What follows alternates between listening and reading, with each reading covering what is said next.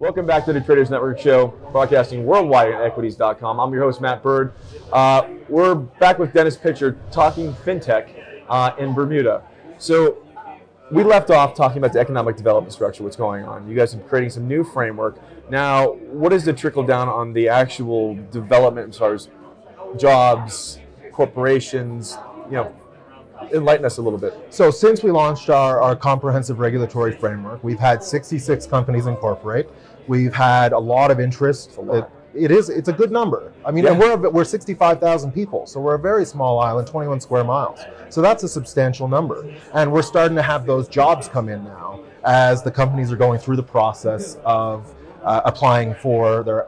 Are you finding that uh, you finding anybody migrating to, to Bermuda right now? Companies and and, and, and, and human, uh, intellectual property migrating into the country? country? Absolutely. So one of the requirements uh, of being based in Bermuda is you end up needing to set your headquarters there if you're going to run a digital asset business. Wow. Now, if you're going to do digital asset issuance, you don't. But if you want to run your business from Bermuda, especially with the new EU substance rules, you need to have your headquarters and your mind and management in on island. So there is actually part of our act a specific requirement for representatives on island. So can you can you get into some details about the advantages for, for digital asset based companies to be in Bermuda?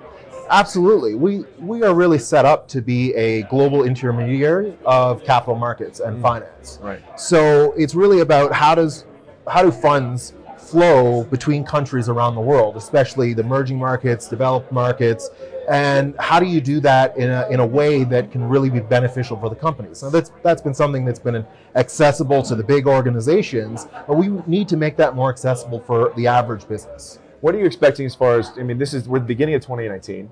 Uh, the next two years, as far as economic growth, what, what are your, you have any benchmarks that we can gauge the success of some of this stuff? I don't think you're going to get any predictions out of me, but we are very enthusiastic. We're really trying to drive this space forward. The, the big component that we're, we're very close to solving is the banking issue.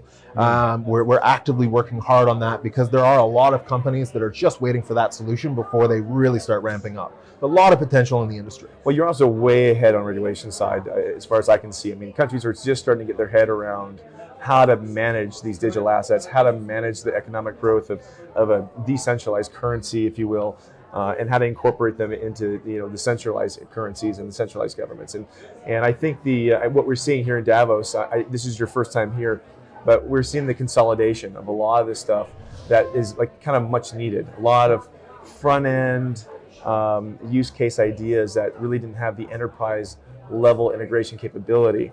And we're going to see that those front end ideas consolidate with these back end engines. And uh, I, I got to hand it to you guys over Bermuda. You know, there's been very little talk coming out of Bermuda other than some weather issues or whatever it may be. But now you've become a digital tech hub, and uh, you're you're you're a- a- almost on every every topic of the conversation here here in Davos. So. Uh, we are a leading offshore jurisdiction for reinsurance, so that sets the foundation and the precedent. Mm. And I think what we're really seeing in this industry is the the traditional finance people. I, I worked building trading systems for a number of years. People such as myself who are moving into this industry, and you're seeing the real builders who are recognizing the opportunities in the space as you get away from the hype cycle and, and people being overzealous in what was possible in a short span of time and starting to look at the longer term time horizon to say what's really possible how can we o- unlock future capital markets the global pa- capital markets for people around the world Well, you know what? I love it. And listen, I'd love to have you back on the show sometime. So, but we, we got to cut to the commercial break. Everybody, this is Dennis Pitcher, uh, Chief Advisor to the Premier of Bermuda. We'll be right back after these commercial messages. Forum is brought to you by Salt, providing fintech solutions for digital assets. Visit them at saltlending.com. Special thanks to Russia House and roscongress.org for hosting our show here in Davos in the World Economic Forum. And a special shout out to BurstIQ for their expert commentary in blockchain and technology.